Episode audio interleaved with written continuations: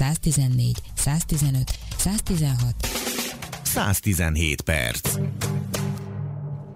Két balkezes állami erőszak a Színház és Filmművészeti Egyetemen ezzel a címmel jelent meg az Ötvös Károly Intézet véleménycikke, és szinte a megjelenését követő pillanatokon belül már fel is került a Színház és Filmművészeti Egyetem által kezdeményezett független egyetemi portára, hiszen azt azért el kell mondanunk, hogy a Színház és Filmművészeti Egyetem egykori hivatalos közösségi oldalát azóta már blokkolták, így a független egyetem oldalára került föl, és itt van vál velem a vonalban a cikk szerzője dr. Majtényi László professzor úr, jó napot kívánok! Jó napot kívánok önnek is, és a hallgatóknak is. Mielőtt kitérünk erre a remek 10 pontra, és hadd kérdezzem meg, hogy milyen volt pénteken kint a Színház és Filmművészeti Egyetem délutáni programján, amikor ugye, hát azt hiszem, hogy inkább úgy éreztük mindannyian kicsit, hogy védenünk kell őket. Hogy érezte magát? Hát azt kell mondjam, hogy, hogy nagyon jó volt ott lenni, és van egy természetes igény, talán másokban is, bennem ez nagyon erős, hogy különösen, hogyha valamilyen ügy a szívemhez közel áll, foglalkozni akarok vele, esetleg írok is róla, akkor nagyon nagy igény van bennem arra, hogy, hogy testközelből is érezzem, tehát a, ha úgy tetszik, a bőrömön is érezzem, hogy, hogy miről van itt szó. Hát én nagyon sok tüntetésen voltam már életemben, kezdtem a rendszerváltás előtt is, meg kell mondjam, jó néhány esetben, de és ugye van is tapasztalatom, sok, az utóbbi évek tüntetésein sokszor ott voltam, jó néhányan egyébként szónok is voltam, és, és egészen más ott lenni, és teljesen más meghallgatni egy riportot róla, egy rádiós, vagy akár egy, egy képet közlő televíziós vagy videóközvetítést, a, hogy mondjam, egészen másot lehet, és, beleszagolni a levegőbe, érezni az egésznek az illatát, nézni az arcokat. Van nekem egy nagyon ö, hasznos tesztem, hogy szoktam azt nézni, hogy hány ismerős látok egy tüntetésen. És be kell vallanom, hogy jó néhány ilyen tüntetésen jártam, hogy gyakorlatilag szinte mindenkit ismertem. Nekem nem olyan nagyon kicsi az ismeretségi körem, és akkor soha nem vagyok boldog, hogyha a, sok ismerős látok, no ezeket az embereket kedvelem, és szívesen is beszélgetek velük, csak akkor nagyon belterjesnek érzem a dolgot. Itt az a jó érzésem volt, hogy nagyon kevés ismerőst láttam. A, nem mindegy egyébként a korosztályi összetevő sem, elég kiegyensúlyozottnak tűnt. Elég sok olyan tüntetésen voltam, ahol csupa ilyen nyugdíjas korú honlány és honfiú volt ott. Itt hát a dolog természeténél fogva nagyon sok 20 éves volt, és sok középkorú és idősebb is, tehát nagyjából hát a, a magyar társadalmat reprezentálta a korfa szerint, ami pedig ugye nagyon fontos, hogy ez a tüntetés pont arra az órára volt időzítve, amikor a Színház és Filmművészeti Egyetem hallgatóinak a kancellár Szarka ezredes utasítására, aki egyébként eléggé pattogó katonai stílusban fogalmazza meg ezeket az utasításaikat, utasításait, ami ugye én is voltam katona, még az éppen gépkocsidó lövész, igaz honvédként és nem ezredesként, és még a rendszerváltás előtt jóval, de a, nagyon visszaköszön nekem a Szarkának a hanghordozása, amit ugye tévén látok, meg a szóhasználata is, és felidézi nekem a kalocsai forradalmi ezredben szerzett élményeimet, tehát amikor a, a, a élőerőről szónokol a, a Szarka ezredes, meg azt mondja, hogy elvárom, így szól az alantasaihoz, hogy ezt még ezt csinálják. Hát én ezt nagyon jól ismerem, mert körülbelül így szóltak hozzánk a szakaszvezetőtől a századparancsnokig a fellevalóink, és azt gondolom, hogy ez nagyon nem való egyébként egy egyetemen.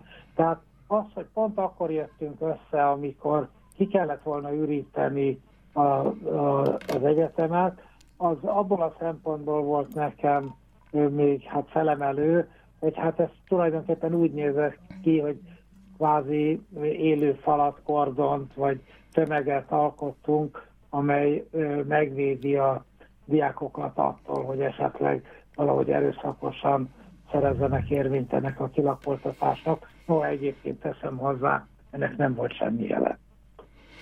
Igen, bár annyi szűrődött ki ugye a falakon túlról, hogy valamilyen atrocitás éri a fiatalokat, amit ők ugye talán azért, hogy, hogy jogbiztos legyen az egész helyzet, nem is közvetítettek felénk a, a nyilvánosság felé, viszont állítólag kiszűrődtek azért ennek az atrocitásnak az élesebb hangjai. Nem tudom, ön hallotta -e ezeket?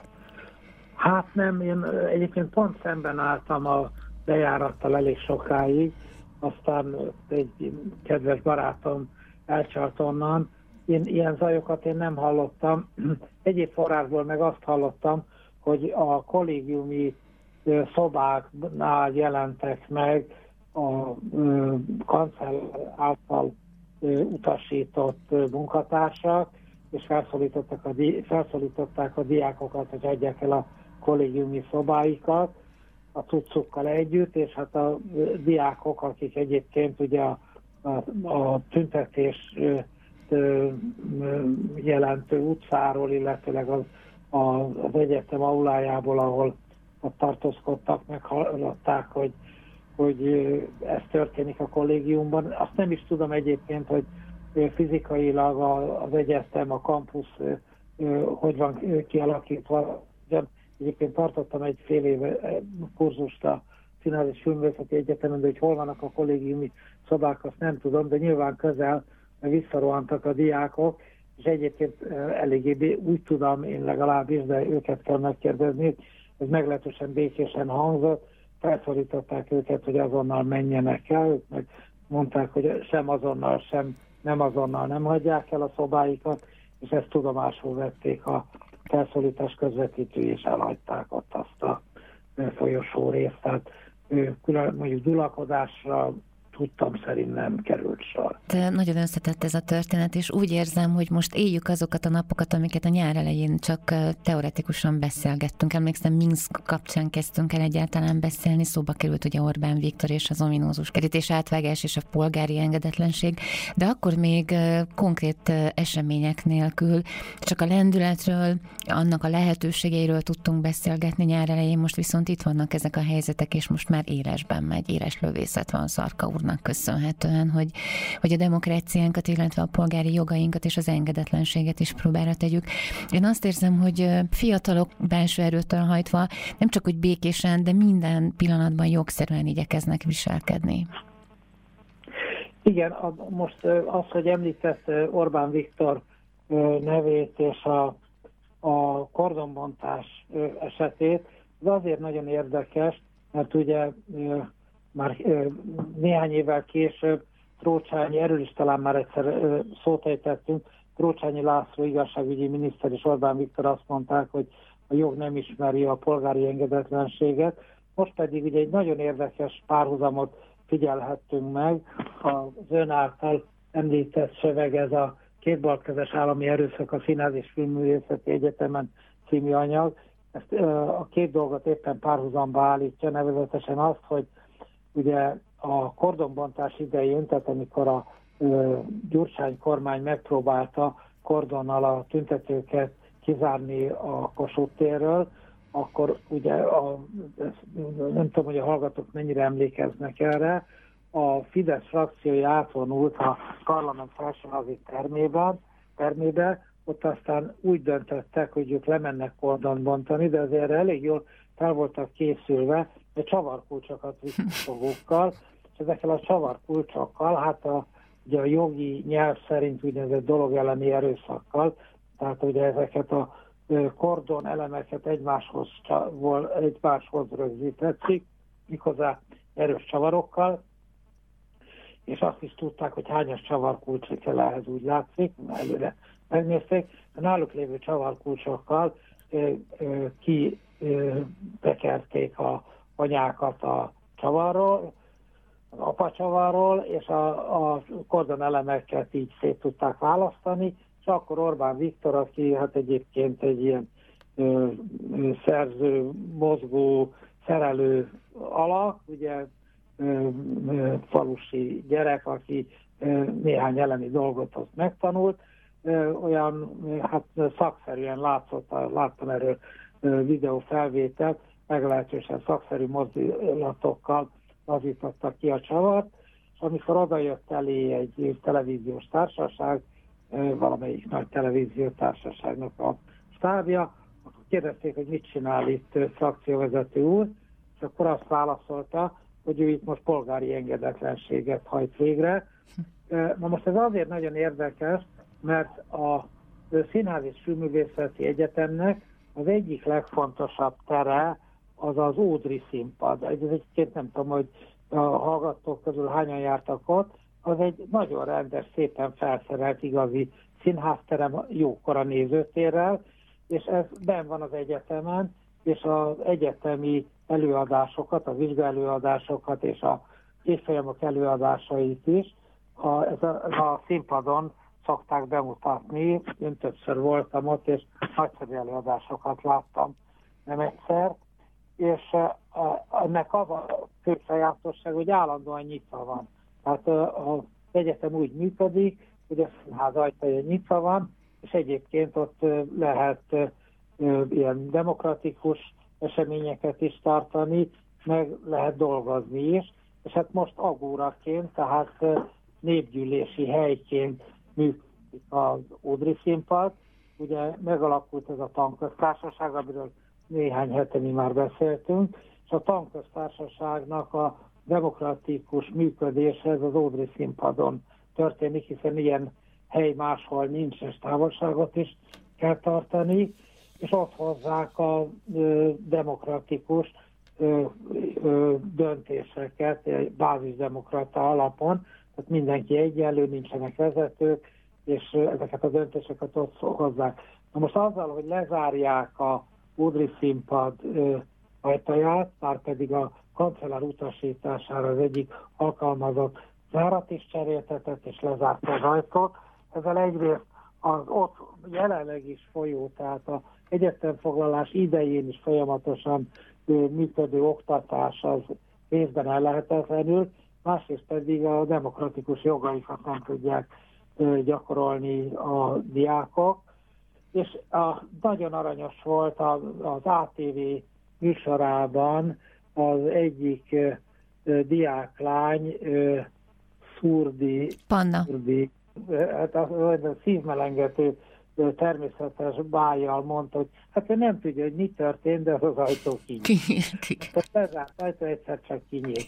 Itt pedig ugye van egy elemzés a mi szövegünkben, ami még akkor készült, amikor a szurdi katát nem hallhattuk, amelyik arról szól, hogyha kinyitja a, a egyetemfoglaló közösség az ajtót, az teljesen jogszerű, tehát azzal szemben jogi, velük szemben jogi eljárást nem lehet folytatni. Az indok elhangzott, hogy ez egyrészt a, a, egy oktatási helyszín, másrészt pedig a, egy demokrácia helyszín, és a véleményi szólásszabadság korlátozása az egyébként a munkatörvénykönyv 7. szakasza szerint is jogellenes, tehát egészen egyértelmű, hogy kinyitják az ajtót, az teljesen rendben van. Ugye felmerül az a lehetőség is, ugye az élet más hozott, hogy a, a, hogyha nem tudják kinyitni, ugye én azt tanácsoltam volna, hogy hozzanak egy zárhoz értő lakatos embert, a nyitvassák ki, de nem sikerül, és mondjuk fölfeszítik az ajtót, akkor jogsérelem legfeljebb annyiban állhatott volna elő, hogy azt az anyagi kárt, ami magában az ajtóban esett, azt esetleg a tanköztársaság tagjaival egy bírósági ítélet megfizethette volna, de az nem lett volna jó bírói ítélet, mert éppen a véleménynyilvánítás szabadságának a Magyar Alkotmányos rendben elfoglalt központi helye alapján azt kell mondani, hogy, hogy ha erőszakosan nyitották volna ki az ajtót, jól, alapjogokat jól alkalmazó bíró azt mondta volna, hogy ez arányos lépés volt ahhoz képest, hogy jogellenesen zárták. Uh-huh. De csoda történt, az ajtó magát kinyílt, és azt gondolom, annak talán szimbolikus jelentősége is van, hogy mostantól a diákok egy nyitott ajtót hát őriznek. Ugye van Bródinak ez a szép alahajén zászló volnék, és ugyanott, ha jól emlékszem, ablakokról énekel Polkon Zsuzsa, hol Bródi János, de arról szól, hogy mindig nyitva ablak volnék, és hát ez most megvalósult a Színművészeti Egyetemen, hogy van egy ajtó, amelyik eddig nyitva volt, a hatalom bezáratta, a diákok kinyitották, és mostantól lehetne ez mondjuk a egyetemnek az egyik szimbóluma is az állandóan nyitva tartott ajtó. Hm. Úgyhogy ez, hogy ez összekapcsolja egyébként az Orbán kordonbontását az ajtó kinyílásával. Az Orbán Viktor Korbán kordonbontása pozitív joggal nyilvánvalóan ellentétes volt, ennek ellenére a bíróság, ha jogsértést, ha jól emlékszem, az esetre, nem esküszöm rá, de úgy emlékszem, hogy, hogy megállapították a jogsértést, de azt mondta a eljáró bíró, hogy, vagy hatóság, azt hiszem, hogy bíró volt, hogy a társadalom veszélyessége nem éri el azt a szintet, amely alapján büntetni kéne. Nyilván a diákokat sem lehet emiatt megbüntetni. Én úgy is érzem egyébként, hogy jogbiztonságban vannak, tehát, hogy azt a békés hozzáállást, amit ők képviselnek mind a mellett, egy jogbiztonságban követik el, és pont ebben a műsorban, amit ön is említett, ahol a Szurdi Miklós lánya szerepelt, szerepelt a Karsai György is meghívott vendégként, és ő elmondta azt, hogy pénteken a Szarka Gábor kinyilatkoztatása után, miszerint le akarja zárni egy rendkívüli őszi szünetre az épületet és a kollégiumot és az egész intézményt és valamennyi helyiségét. A Színház és Filmművészeti Egyetem volt szenátusa, beadott egy olyan dokumentumot, amit sajnos nem fogok tudni pontosan idézni, de, de ön biztosan tudja, ami, ne, ami halasztó hatállyal rendelkezik a Szarka Gábor által elrendelni szándékozott idéglenes rendkívüli őszi szünettel kapcsolatosan. Tehát a jogbiztonságot is próbálják ők is biztosítani. Tehát ugye arról, arról volt szó, hogy a, a kiürítéssel kapcsolatos döntés jogszerűségét vitatja az egyetem, és ha minden igaz, akkor birtokvédelmet kérhetett, a, nem láttam a dokumentumot, azt gondolom, hogy birtokvédelemért fordulhatott a 8. kerületi jegyzőhöz, igen. jegyzőjéhez, és, és ha igaz, akkor erről van szó, de de biztosak erről én nem tudom.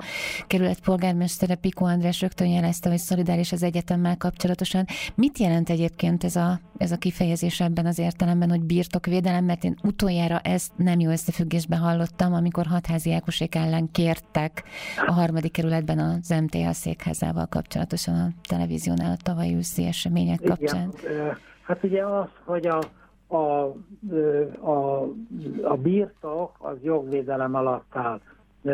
Ennek a jogi magyarázata annyi, de hogy ugye van tulajdonvédelem, ha valaki a tulajdonom élvezésében akadályoz, akkor a törvény védelmét kérhetem a tulajdonom védelmében, de van egy ennél hát hogy tulajdonképpen jogi értelemben talán valamennyivel felszínesebb jogvédelmi eszköz, hogyha valaki valahol birtokon belül van, hát például egy épületben ott van, hát legalább valószínűsíteni tudja, hogy ez hogy jogszerű az ő jelenléte, akkor hogyha ebben a birtoklásban, tehát a, az, hogy hatalmában tart egy területet, például vagy egy épületet, vagy egy lakást, hogy ebben valaki őt korlátozni próbálja, akkor birtokvédelemért fordulhat a közigazgatási szervhez, adott esetben az önkormányzatot.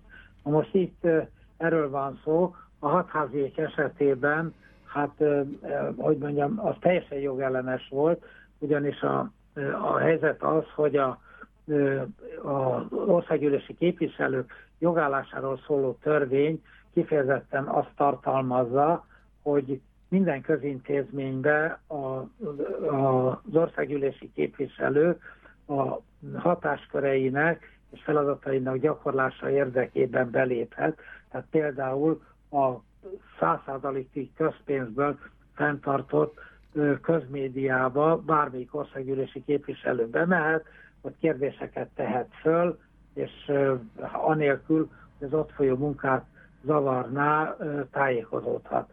Na most ugye a hatháziék bementek a televízióba, be se engedték, úgy kellett valahogy cselesen bejutniuk, majd hát mint a krumplizsákot haigálták uh-huh. ki mhm. őket onnan, majd azok, akik kidobálták a hatháziékat, a jegyzőhöz fordultak birtokvédelemért, azon a jogi alapon, és a birtokvédelmet meg is kapták, sőt, még valamilyen rejtélyes okból a Péterfalvi Attila is ennek az akciónak a védelmezője lett, de hogy ez milyen jogalapon, ez már tényleg nagyon rejtélyes.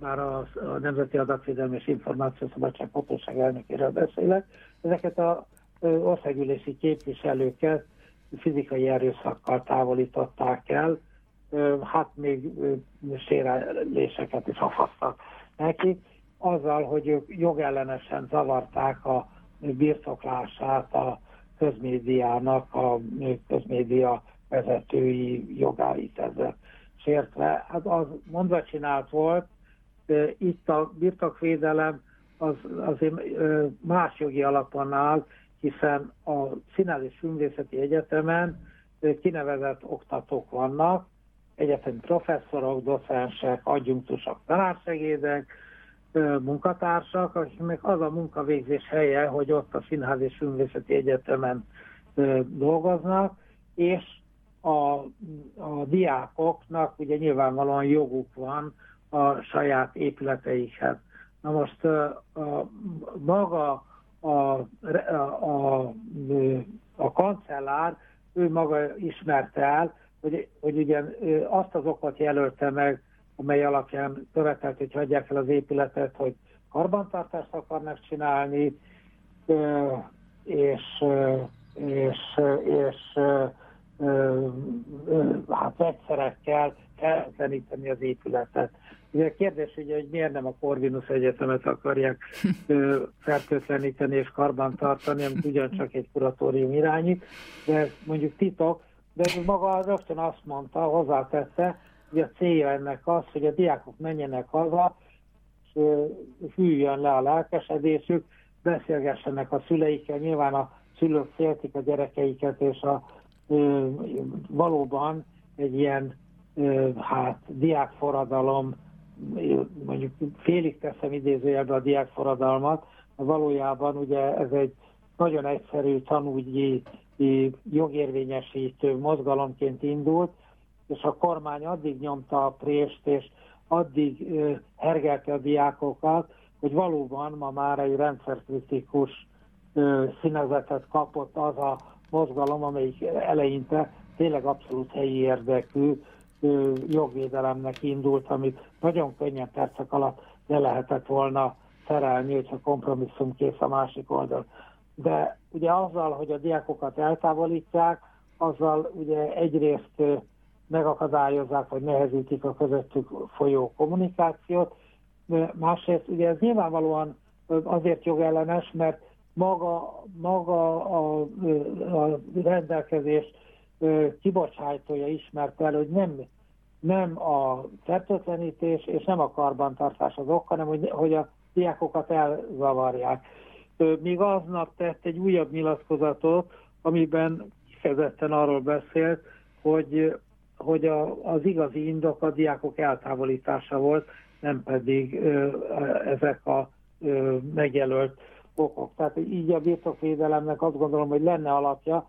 Egyelőre nincs rá szükség, mert, mert erővel nem próbálták, nem próbáltak bejutni az épületbe a kancellár emberei, kivéve azokat, akik persze amúgy is ott vannak, hiszen a, a, a fenntartás az a kancellár feladata, és ugye ezt is most már sokszor elmondták, mindenki tudja, csak maga a kancellár nem tudja ezek szerint, hogy a kancellárnak a törvényben meghatározott feladatai, azok fenntartási jellegű feladatok. Tehát üzemeltetés a kancellár dolga, és nagyon egyértelmű a törvény szerint, hogy a egyetemet a rektor képviselő, ugye most nincs rektor, a kancellár pedig az üzemeltetését felel. A kancellárnak sem a diákok a szemben, sem az egyetemi oktatókkal szemben az égvilágon semmilyen hatásköre nincs. Tehát neki arra sincs egyébként hatásköre, hogy eltávolítsa természetesen a diákokat és a professzorokat. Erre a szenátusnak lenne esetleg hatásköre, a szenátus ugye lemondott, szenátus nincs, a rektornak lenne hatásköre, rektor nincs, van két rektor helyettes, akiket a diákok is és a tanárok is nem tartanak legitimnek. Ez egy hosszú történet, és talán már egyszer erről beszéltünk is, szívesen belemegyek, hogy, hogy milyen érvek vannak amellett, hogy ők nem legitimek, de talán ezen most éppen itt túl is vagyunk. Talán minden nappal változik ez az esemény, és a hangsúlyok folyamatosan máshova kerülnek. Én egyébként úgy érzem, mióta megjelent eh, Szarka Gábor, bár az egyetem polgáraival közösen megfogadtuk, hogy nem nevezzük kancellárnak, csak Szarka Gábornak pont azért, hiszen illegitimnek tartják. Azóta folyamatosan úgy érzem magamat, mint egy, komolyan mondom, mint egy ilyen, tehát ilyen ólomkatonák. Lép, ő lép egyet, lép egy agresszívet, amire az egyetemi polgároknak szükséges lépnie, vagy az oktatóknak, akik velük vannak. Tehát, hogy folyamatosan egy ilyen, egy ilyen fura játék indult meg, mióta Szarka Gábor megjelent, de talán azért fontos folyamatosan hangsúlyozni azt, hogy az egyetem polgárai valójában nem vitatkoznak vele, hiszen illegitimnek tartják. Tehát számukra egy kettő utcával odébb lakó szomszéd és a Szarka Gábor jelen pillanatban abszolút egyenlő szereplőnek tűnik, hiszen nem tekintik partnerő, partnerüknek, nem tekintik tárgyalófélnek, mégpedig azért, mert a kuratóriumot is illegitimnek tartják, amit ő megpróbál képviselni kancellárként. Ugye ez jogilag egy rendkívül kényes helyzet egyébként, tehát a, ugye van egy, egy morális dilemma, ez a szöveg egyébként erről beszél, van egy komoly morális dilemma, hogy mit kezdjenek a professzorok, és adott esetben mit kezdjenek a diákok a, a, az emberrel, akit én eddig kancellárnak neveztem. Ez azért nagyon izgalmas kérdés, mert ugye egyfelől az a helyzet, hogy volt egy kancellár, akit a miniszterelnök nevezett ki, és ezzel a kancellárral egy elég jó, hát hogy mondjam, korrekt, tehát nem baráti, egy korrekt viszonyt alakított ki az egyetem, és ezt a kancellárt ezt viszont leváltotta a kuratórium éppen azért, mert nem volt ellenséges a diákokkal az előző kancellár az egy hosszú történet, hogy egyébként maga a kancellári rendszer is már eleve az egyetemi autonómia korlátozását jelentette. Most ezen már túl vagyunk. Azt mondhatom, hogy az egyetemi demokrácia korlátozásáról szól, de nem a megszüntetéséről. Most pedig a megszüntetése elleni küzdelemről van szó.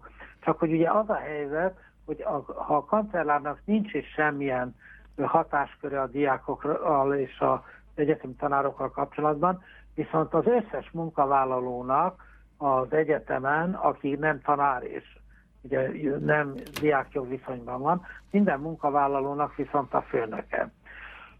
És éppen azért, mert ő a fenntartásért felelős, az a helyzet, hogy a kancellár némi aktivitása egyszerűen az egyetem alapműködéséhez szükséges, tehát például a havi fizetéseknek a kifizetése az a kancellár feladata, hiszen az a bérszámfejtés dolga. Na most ugye az erkölcsi dilemma abban áll, hogyha az egyetemi polgárok szerintem helyesen azt mondják, hogy illegitim, sőt, mondhatják azt is, hogy illegális a kuratórium, bizonyos értelemben igen, ez, ez már vita kérdés, ez az illegitim, hogy, hogy van-e erkölcsi jogosultsága van-e, van-e morális joga a, a, a hatáskörét gyakorolni, a legális az pedig azt jelenti, hogy az óránként változtatható törvényeknek megfelele az, amit csinál. Ugye itt a felsőoktatási törvényt gyakorlatilag percekkel azelőtt módosították, hogy létrehozták ezt a kuratóriumot, éppen azért, hogy ez a kuratórium ne legyen törvénysértő. De, de ugye ha helyesen azt mondják, hogy illegitim, és adott esetben még néhány döntésében illegális is, mert például a szervezet és működési szabályzatot ö, akkor bocsájtottak ki, amikor még nem is alapult meg maga a kuratórium se. Akkor ö, nyilvánvaló az, ennek a kuratóriumnak a kinevezettjét, a ö, Szarka Gábor urat is illegitimnek tartják. Ugyanakkor mégiscsak az a helyzet, hogy a Szarka Gábornak intézkednie kell egy sor ö, napi üzemeltetési kérdésben, és ha ezeket elmulasztja, akkor lebénulhat az egyetem, például az emberek nem kapnak fizetést. Na most én azt gondolom, hogy ö, nincs ö, fogalmi ellentmondásban az egyetemi polgár, amikor azt mondja, hogy illegitim a Szarka Gábor, ö, nem tekintjük mi kancellárnak, azt viszont elvárjuk, hogy a kancellári kötelezettségét teljesítse. Mhm. Ugyanis a dolognak a másik oldala az, hogy Szarka Gábor úgy tudja, hogy ő az egyetem kancellárja. A kuratórium úgy tudja, hogy neki joga volt Szarka Gábort erre a tisztségre kinevezni. Tehát az egy dolog, hogy mit gondol az ő legitimitásáról az egyetem tanárikara és a diákság, és az egy másik dolog, hogy neki viszont a törvényes működését teljesíteni kell. Ebből pedig egyenesen az is következik, hogy a legutóbbi intézkedései éppen azért voltak jogsértőek, ideértve az internet lekapcsolását, ideértve a Facebook lekapcsolását, ideértve azt, hogy a képfelvételeknek a készítésének a korlátozására rendelkezett. Ideértve azt is ugye, hogy kötelezte a diákokat, hogy, és a tanárokat is, hogy hagyják el a, az egyetem épületét. Ezek azért jogsértőek, mert a felsőoktatási törvény tételesen felsorolja, hogy ő neki az a feladata, hogy a, a működésnek a feltételeit biztosítsa. De hogyha kizárja az egyetem eh, eh, diákjait és a tanárait, erről egyébként nyilatkozat is, és nem csak egyszerűen az Ódri színpadról volt szó, hanem egyéb terekről is, arról is volt friss hír, hogy egy, egy osztályt nem engedték be a tanterembe, ez talán éppen ma történt. Igen. Emlékszem, nem engedték be a tantermükbe, mert a, a, a kancellár lezárta, lezáratta a tantermet. Tehát akkor, amikor ő a működést akadályozza, akkor minden egyes lépésével jogsértést követel, hiszen neki az a feladat, hogy a működést fenntartsa és a működés feltételeit biztosítsa. Hát ugye itt két külön pozíció van, az egyik azt mondja, hogy ő illegitim, ő viszont nem mondhatja azt, hogy ha velem szemben polgári engedetlenséget folytat a egyetemi polgár, akkor én is majd valami kvázi polgári engedetlenségre hivatkozva kizárom őket a tanteremből, kizárom őket a színházteremből, kirúgom őket az egyetemről, mert a feladata az, hogy minden áron a működés biztosítsa. Az pedig, hogy az oktatással mi történik, az neki meg egyébként sincs az égvilágon semmi köze. A morális dilemmát nyugodtan fel lehet oldani, és mondhatják azt, hogy illegitim vagy, nem tartunk kancellárnak, de azt elvárjuk, hogy a fizetéseket minden hónap elején utaltast ki. Igen, tehát két közös állami erőszak, ahogy ön fogalmazott, és ez az a cikk, amit bárki elolvashat az Ötvös Károly Intézet oldalain kereszt. Professzor úr, nagyon szépen köszönöm, hogy ma is velünk volt. Én is köszönöm szépen, örülök, hogy itt lehettem. Dr. Majtényi Lászlót hallották, két közös állami erőszak, olvassák el önök is az ekint oldalán.